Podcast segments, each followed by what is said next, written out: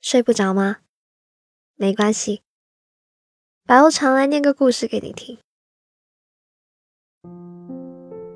前阵子我在网上买了六个胸罩，那时我还没有在广州租房，地址就写了他家。他收到之后发信息问我，说要不要丢进洗衣机。我回答不能丢，内衣要手洗，不然里面的钢圈会坏掉。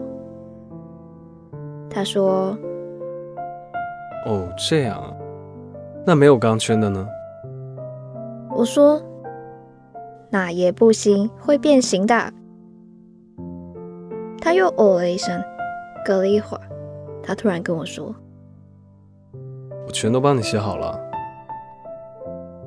在那一刻，我忽然意识到，原来我也碰到了一个温柔的人。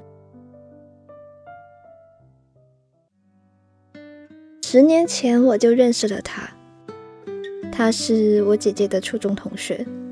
那时候，姐姐把她的初中毕业照拿给我看，一个个的跟我介绍他们是谁。他站的位置是一个角落，整个人站得笔直，很清秀。说到他的时候，姐姐说：“哦，他数学成绩很好，聪明。”很会画画，字也写得很漂亮。他忽然在我心中立体成了一个明亮的形象，就如同少女们躲在被子里偷偷讨论的：“你喜欢的男孩子究竟是什么样？”在那个人没有真的出现以前，就像是无意间被描述成他那个样子的。姐姐问我。你觉得这张照片上谁长得最好看？我指了指照片上的他，说：“反正都很丑啊，那我就随便瞎指一个。”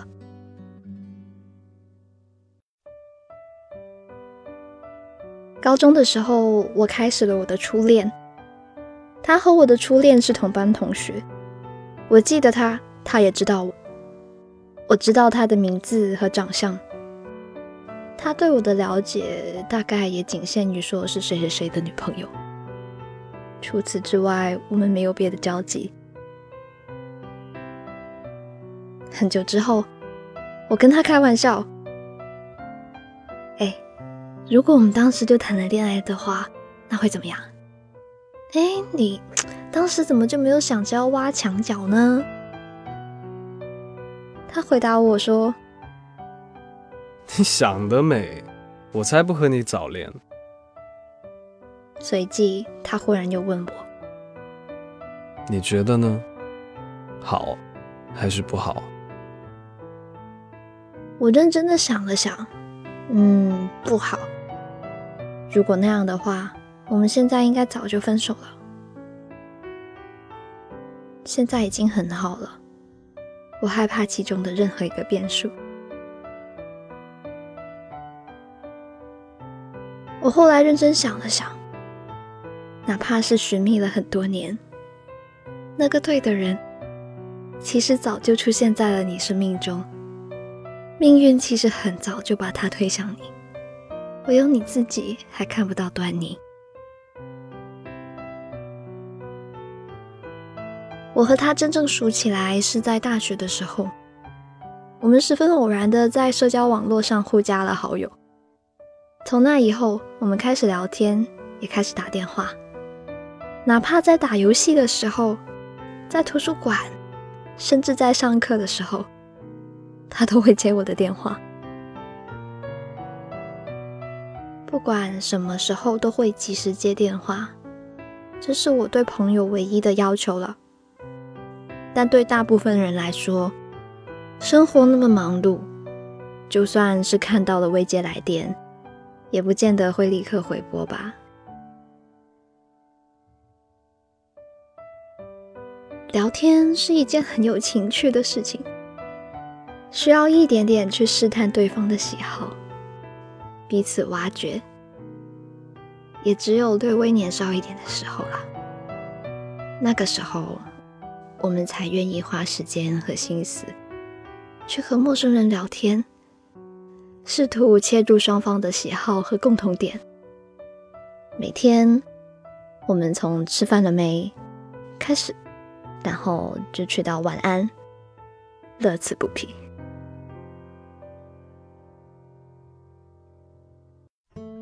大学的时候，我真的爱上过一个人，是苦恋，得到了又失去，无数个痛哭流涕的夜晚。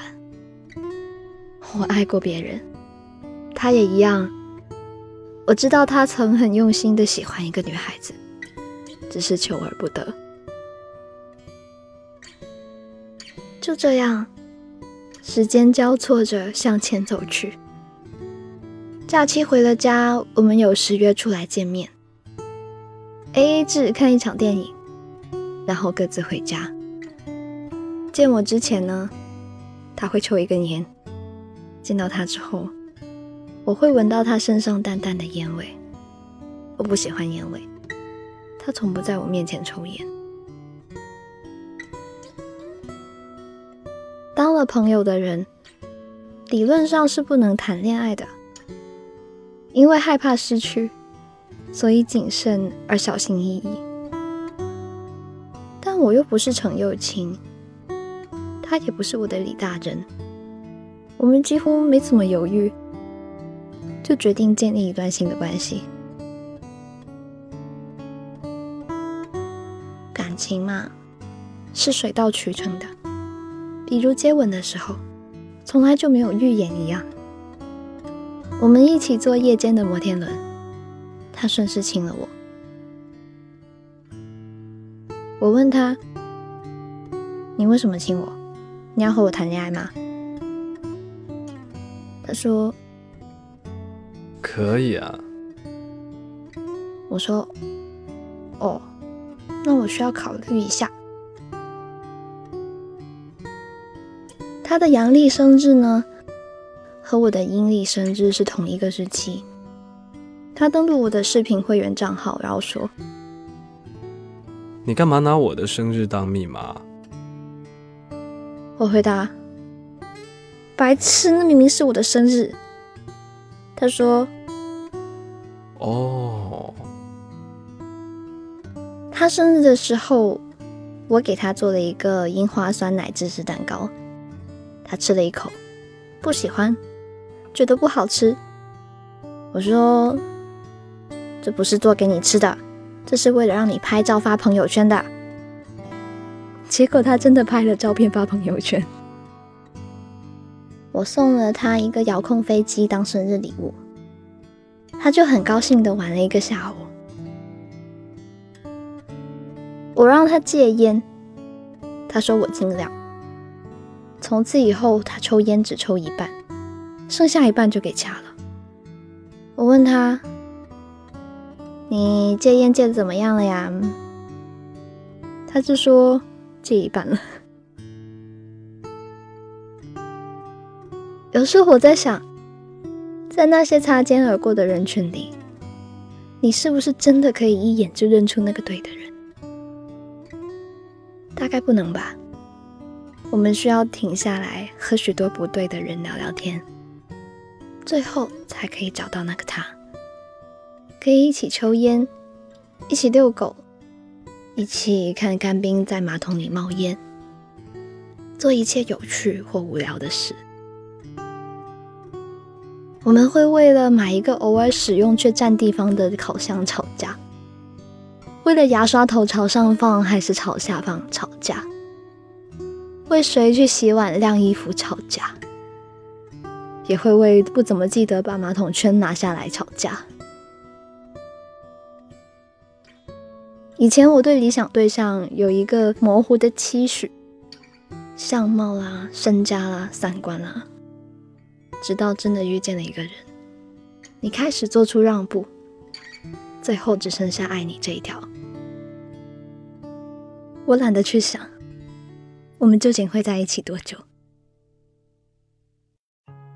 故事念完了，希望你会遇见一个爱你的人，而且你也爱他，哪怕你们没有一眼就认出彼此，哪怕遇见的时候有点晚。反正总会遇上的嘛。